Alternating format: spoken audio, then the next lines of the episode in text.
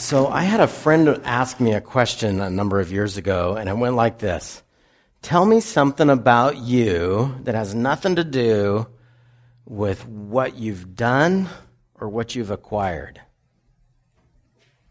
I ask you that question. Would you know how to answer a question like that if somebody said, Tell me something about you that doesn't have anything about you, what you've done or what you've gathered about yourself? Would you know, would you have an answer for that? Did I hear uh huh? What? Well, but that's something you do. If you love, if you're doing it, Jerry. You are loved. You are loved. I'll just do. Um, we are, you are loved by God. Is is the answer he was looking for? I, I we've been talking about this recently just a little bit about do you remember the catchphrase that I said Jesus loves you and God's got your back. That's one of those one of those things that that we're doing but he was asking this question and we were about to go street witnessing which is not something for everybody but he needed to make sure that we understood that the that the the quality that begins to define us as, as uh, witnesses of God isn't what we've done, but the voice of God saying, You're mine. I love you. He also says that to lots of people. He's not only picking out Dave and going, I love Dave better than all the rest, but he is saying, I love Dave. That's me. And so if I could get you to just say that and add your own name at the end of that, could you just say that with me? I love Dave. That's what God's saying to you. And I need you to start to hear that because it's so easy to become defined by which car you drive or what job you do or what time it is or how much time you don't have. And you become defined that way. I'm going to get into the text here this morning, but before I do, I want to say there's a there's a few questions I have that the text sort of brings up, and I want to be, you know, if I'm helping teach you to become good readers of the text, which I hope I am, I need to acknowledge those things. We're going to do the David and Goliath story today, and it's the third time we've met King David before he's king. It's the third time, and either Saul has a horrible memory or they're not in chronological order.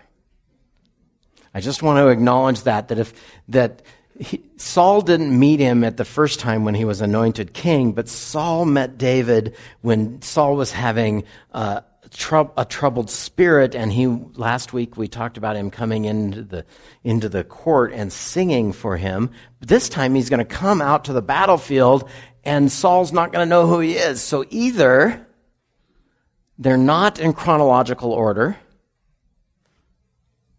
or Saul's got a bad memory problem when he's a young man. I hope that's not the case.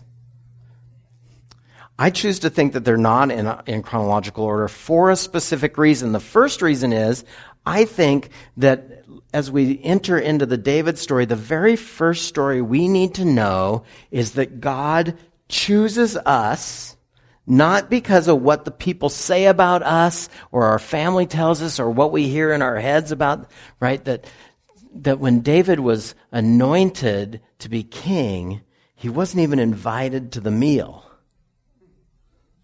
And they said, Oh, is there, is there any other brothers? None of these sons are it. And he goes, Well, there's the little one. And you know that sort of derision that goes with that.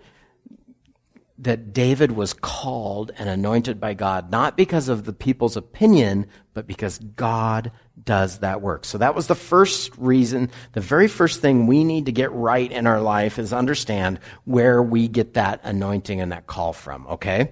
The second story was David was called to do God's work. He was anointed to do God's work as king but it was literally 20 years before he would become king. And last week I anointed everybody to be God's person wherever they're at. Do you remember that? If, if you were here, do you remember that? So the first thing we, we needed to learn from David is to define ourselves the way God defines us. And the second thing we need to learn is that wherever we are, we can be God's person. Even if we're called to this one specific thing, we are still called, even if that's not happening at the moment, to wait on God. And today, I need us to learn a third lesson. Not to let the giants of the world define who you are. So if you'll enter into the story with me, I will read from 1 Samuel 17. And I'm reading, uh, if you're following along, just recognize I'm going to be reading the message because it's got some stuff in it that just feels more relevant to our day when, when, when it says that. So, um, and I'll talk about some issues within the text as we go. So the Philistines drew up their b- troops for battle, and they deployed them at Socoh and Judah, and set up camp between Socoh and Azekah and Ephes Dammim. I'm going to stop right there. Aren't you glad you're not up here reading these? For those of you who've done reading of Bible names up in front, do you want to know Dave's secret? Have I told you this? Pretend you know what you're doing and go. Everybody else is happy that they're not up there reading them. Aside that, the Hebrew, ancient Hebrew pronunciation, there's two major schools of pronunciation, and seminaries belong to one school or the other, and then they sort of argue over which one's right. And so you can just say that you're from the other school. Saul and the Israelites came together and camped at, at uh, mine says Oak Valley, yours says the Valley of Elah. That's Oak and Elah are the translations and spread out their troops in battle readiness for the Philistines. The Philistines were on one hill and the Israelites on the opposing hill with the valley between them. A giant, nearly 10 feet tall, stepped out from the Philistine line. Now, I need to explain to you that in the ancient Hebrew, this is measuring the giant in cubits. And, uh, you know, we're not going to use a galactic standard cubit because there is no such thing. A cubit is the measurement from the end of a finger to your elbow. And it's not really an exact thing. It's, it's more like a fathom, you know, in sailor talk, a fathom. Do you know how much rope a fathom is? It's the amount of rope when you grab one end and you go, and you, and you hold it here. That's a fathom. So it's not a technical measurement, aside from the fact that some of you know Ted, right? Ted is our six foot seven guitar player in the first service. Do you know his t- cubit is longer than my cubit? And, and in 3,000 years ago, I would, uh, if we follow the data, a cubit was quite a bit smaller. But if this isn't today's cubit, Goliath was probably 10 feet tall, or he was Paul Bunyan, or something like that. But in those eras, probably more like seven feet, so probably more like Ted height. Or as Ted said once, this was his best illustration. Ted stood on the pew at six foot seven and said it was this big. Right, okay. I want to be tall, so I'm going to stand on that for a second. I'm not. But the, that's this thing. And then he wore a bronze helmet on his head and was dressed in armor, 125 pounds of it. Your Bible might say 5,000 shekels of iron. That's the translation to 126 pounds or 125 pounds. And most armor, if it says chainmail or something like that, that is about right. That's a lot of weight to carry around, a lot of protection. And his spear was like a fence rail. The, tears, the spear tip alone weighed over 15 pounds, and his shield bearer walked ahead of him. And Goliath stood there and called out to the Israelite troops, Why bother using your whole army?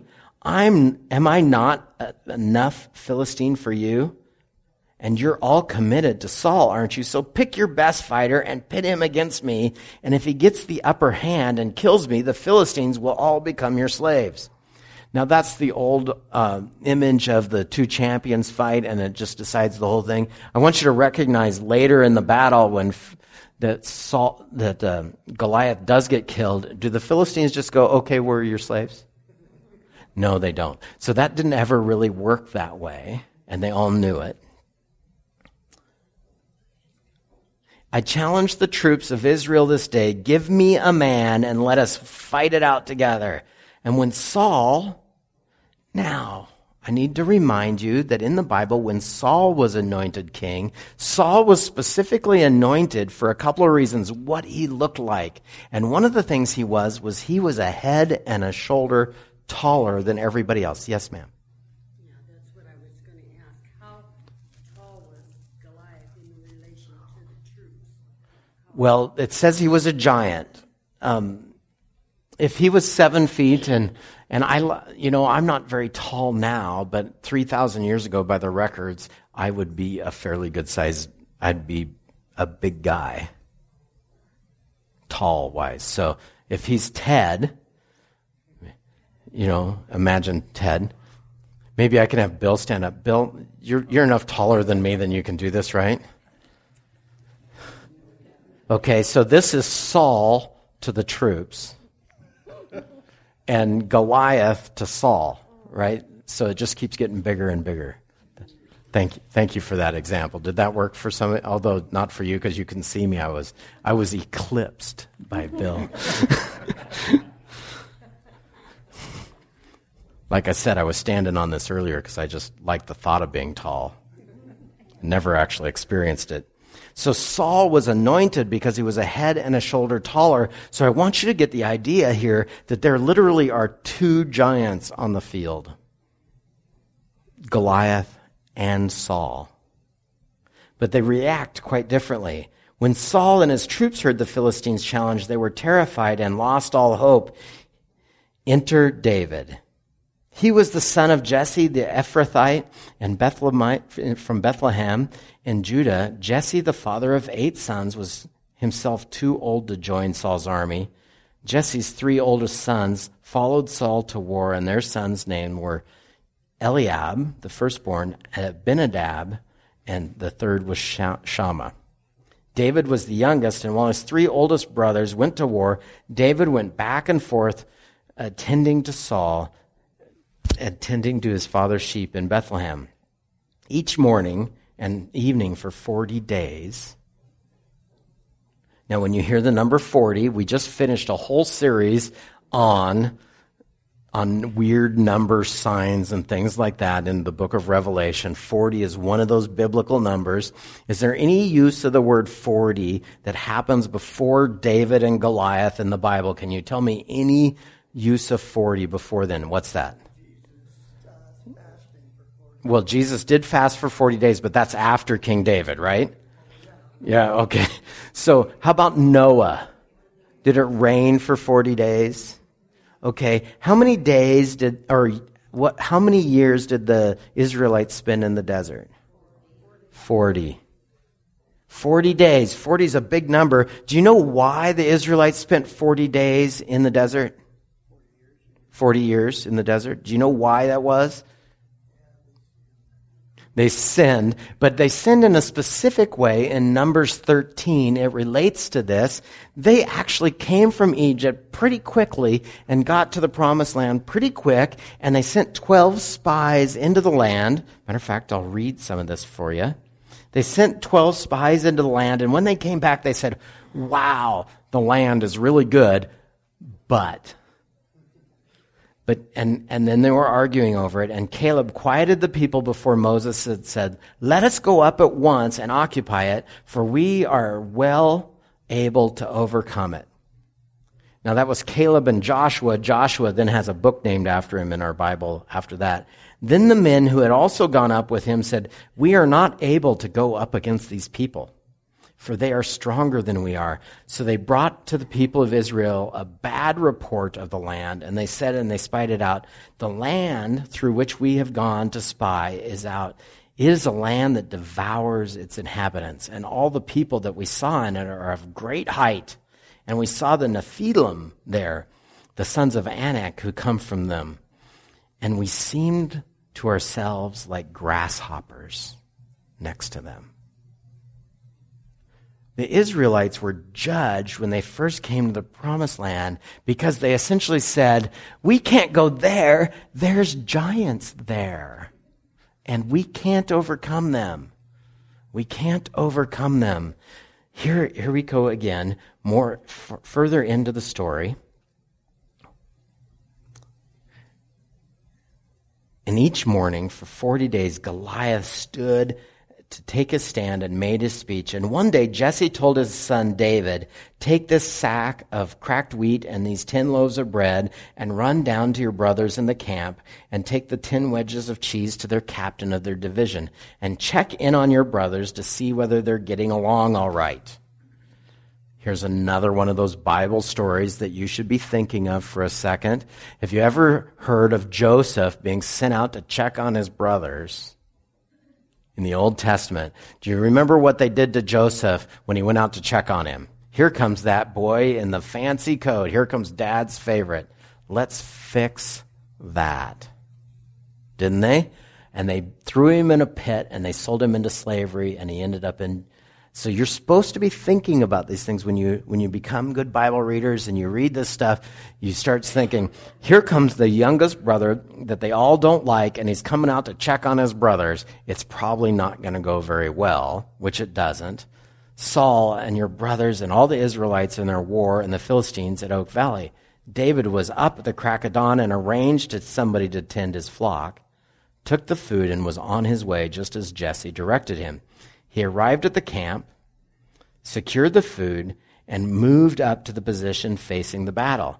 David left his bundles there and they were deployed, and he greeted his brothers. And while they were there talking, the Philistine champion, Goliath, stepped out and gave his usual challenge. David heard it. The Israelite men fell back that moment that they saw the giant totally frightened. Do you have any giants in your life? That you're just afraid of? Have you ever had something in your life that you were just terribly afraid of and it just scared the living daylights out of you? This is what we have got at the time. But there's two giants here. One is fear, and one is this blustering one. Saul is falling back. And the talk among the troops was this Have you ever seen anything like this man openly and defiantly challenging Israel? The man who kills the giant will have it made. The king will give a huge reward, offer his daughter as bride, and give his entire family a free ride or tax free living. David, who was talking to the men standing around him, asked, What's in it for the man who kills the Philistine and gets rid of the ugly blot on Israel's honor? Who does he think he is, anyway, this uncircumcised Philistine taunting the armies of God? And they told him what everyone was saying about what the king would do.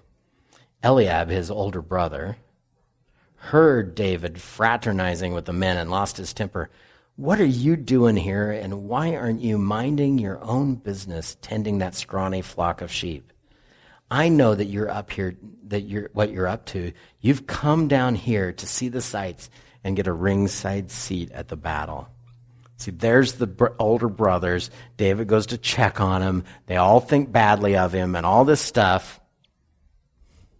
But there's a giant in the land. And there's another giant in the land. There's what people say about you. And, and I gotta tell you, when people tell you the same thing over and over about yourself, pretty soon you have an MP3 player in your head that just plays that over and over if you take it inside. Don't you? I could say it was a tape, but tape is old technology. I could also say it was a it was a uh, what does my what does my brother have in his his car? He still has an eight track. My brother still has an eight track in his in his car because to change it out would make it worth less money. it's great, eight tracks. You can listen to any four of the eight songs you want as long as you listen to them in this order. But we have this MP3 in our head one of those MP3s that people say here is, I'm not a good public speaker. Did you know that it, that is so common a giant in people's life that more people fear it than death? Public speaking. I'll give you my little hint here. I'll give you my little, my little talk that I give to people that fill the pulpit and the eulogy speakers and things like that because they're all scared and they don't want to do it. Well, here, here it goes. Are you ready? Nerves are a sign that what you're doing matters to you. And because it matters to you, you should do it well, not stop doing it. Nerves in this way are a sign of health. It's actually completely unhealthy. If I were up here this morning and not a little nervous representing God's word and talking to you about what God has for us today, I sh- and I'm not nervous about it, I should not be up here. But nerves are a sign of health. If you were in your speech 101 class in college or in a high school class, do you wait for the end of the line to sign up or do you go first? First. Why do you go first? Get it over with. If you chose the last one, what happens? You, you, get, you get more and more nervous. Okay, so here it goes. When you're nervous, here's the second part of my little talk that I give to people. When you're nervous, your adrenaline clock, did you know you have an adrenaline clock in your body? Oh, yeah. So your adrenaline clock starts running your mouth. You've always heard somebody do a 100 yard dash in a talk, right? And they're done. I remember once a kid did a, a youth sermon once at a church in five minutes. Their adrenaline clock was going a thousand miles an hour. They don't know that when you're up front, you don't know that because the adrenaline clock that runs your mouth is also running your ears because it's running the whole of you. So you have to slow down. And I say it this way if it seems like you're going this fast, you're probably just about right for everybody in the room because that's your adrenaline clock doing it. Okay, those are the things that I do. The third thing I tell people is it's a friendly audience. Nobody brought rotten vegetables to throw at you today. They're almost always uniformly glad they're not up there. And they're just glad and hoping that it's done well and all this stuff. So they're hoping for you. But if you've got a giant in your head about public speaking, how do you overcome it? Well, you don't just do it. It doesn't always work to just do it once. It does it to start changing the tape or the MP3 that's playing in your head about that. That if you were at a family member's funeral and somebody asked you to do a eulogy, I'm going to tell you this that the pastor can do all that stuff.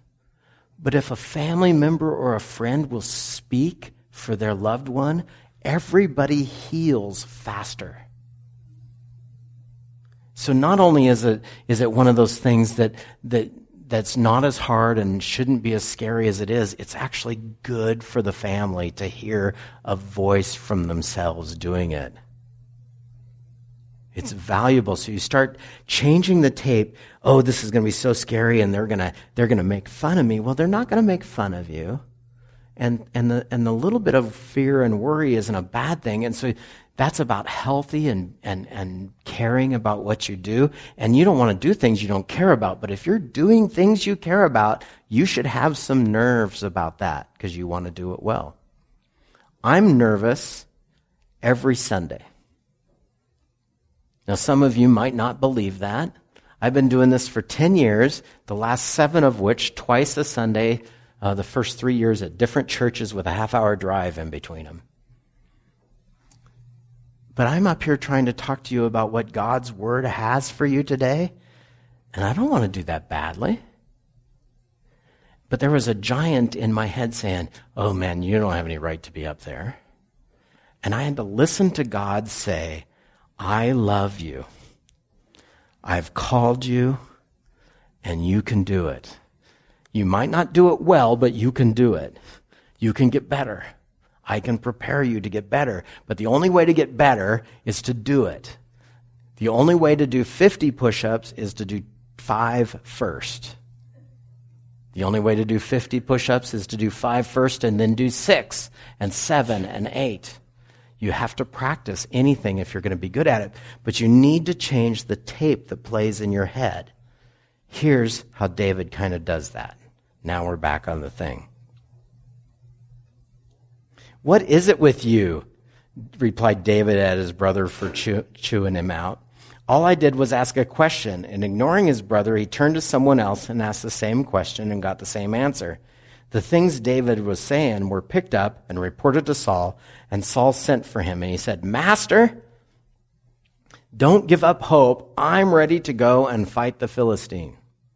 Saul answered, You can't go and fight the Philistine. You're too young and inexperienced. He's been fighting his, his, his business since he was born. There's that tape. You can't do that. You're not right. David said, I've been tending sheep as a shepherd for my father, and whenever a lion or a bear came and took a lamb from the flock, I'd go after it, knock it down, and rescue the lamb. And if it turned on me, I'd grab it by the throat and wring its neck and kill it. Lion or bear made no difference. I killed it. And I'll do the same thing with the Philistine pig who is taunting me. Now, it's not necessary to call somebody else names, but you can hear the tape in his head says, I'm able. I can do this. And he's practiced hearing it, isn't he? God, who delivered me from the teeth of the lion and the claws of the bear, will deliver me from this Philistine. So Saul said, Go, and God help you. And then Saul outfitted David as a soldier in the army, and he put on his bronze helmet on his head and belted him with a sword over the armor. And David tried to walk in it, but could hardly budge. Look, they've spent a lot of time describing Goliath's armor, Saul's armor doesn't fit David either. Goliath's armor isn't going to fit David. Do you know why the armor doesn't fit right? And, and how do you get armor that does fit right? If you want to go serve God, you need to make the armor your own. So if they're talking in the, in the Ephesians about the breastplate of righteousness, you need to live in that pattern for a while before that's yours. If you need to, if you need to spend some time learning God's word so it comes out of your mouth, you need to make that your armor that by reading it and putting it into you. If you need a relationship with God, if you're going to be stronger in God, like our, our little graph says right under focusing or centered on a relationship with Christ, then you need to spend time listening to Him talk to you about that not what other people said. It's why I started off with Jesus loves me and God's got my back. That that's the tape that you need to play in your head, not this other stuff. And so David said, I can't even move in all this stuff. I'm not used to it. So he took it off. And then David took his shepherd's staff and selected five smooth stones from the brook and put them in the pocket of his shepherd's pack. And with his sling in his hand, approached Goliath. And as the Philistine paced back and forth, the shield bearer in front of him, he noticed David, and he took one look down and sneered at the mere youngster, apple cheeked and peach fuzzed. That's why, that's why I picked this translation. And the Philistine ridiculed David. Am I a dog that you come after me with sticks? And he cursed him by his gods and said, Come on, I'll make roadkill out of you for the buzzards, and I'll turn you into a tasty morsel for the field mice. David answered this. See, do, you, do, you know, do you know how easy it would be to just hear that and go, I can't do it? You're not able. You're not enough. You're too small. But David said, You come at me with sword and spear and battle axe, and I come at you in the name of my God, the God of Israel's troops, whom you curse and mock. This very day, God is handing you over to me, and I will kill you and cut off your head and serve up your body and the bodies of the Philistine buddies to the crows and coyotes, and the whole earth will know there's an extraordinary God in Israel. Look, I'm telling you that if that comes out of your mouth or that, that amount of confidence comes out of you, you've put on some armor and you didn't let your imagination get towed away by the giants in the land. And you're not sitting there going, I can't do it. There's a giant over there. I can't do that job. There, I, I don't know how. And so I, as I need to wrap this up today, I need you to know that there's giants in the land. I hate to tell you this. There's giants in the land. And sometimes the worst one you'll ever have is the one that's in your head that you can't put the earplugs in and not hear because you're just listening to that self talk that tells you you're not able. But you are able the reason this is the third David story is specifically the first one is is that you're not to listen to that stuff. You're to listen to this one thing. Say it with me. God loves me. God loves me. One more time. God loves me. You start the definition of who you are right there. Not I'm smaller than Goliath. Everybody's smaller than Goliath. Even Goliath is smaller than Goliath because the story just keeps getting bigger. The second story is, is of David is that you, loved by God, can be God's person wherever you're at. Now that you do that and you become God's person wherever you're at, you're ready to face the giants you're ready to face some giants, not because you're all special and superpowered and all that, but because you're not listening to what the other t- giants in your head say you can't do, and you're listening to God, and He's doing it for you, and you can do it. You're His person. That's the reason we talk about the David and Goliath story, is that our definition of us needs to start with the definition of who God says we are, not who we say we are. Jesus loves you, and God's got your back. Can you say that in your head? Jesus loves me, and God's got my back. Jesus loves me, and God's got my back. Jesus loves me, and God's got my back. Okay. Now you're ready to be his person wherever you go. Will you pray with me? Lord Jesus, we thank you for today. We love you so much. Thank you for uh, deleting the MP3 file that we keep uploading. Move in our hearts to listen to the one that we can, that you've given us. Help us spend the time with your word so that we can hear it over and over in us, that we can be both good readers of it and good livers of it. In your precious name, amen.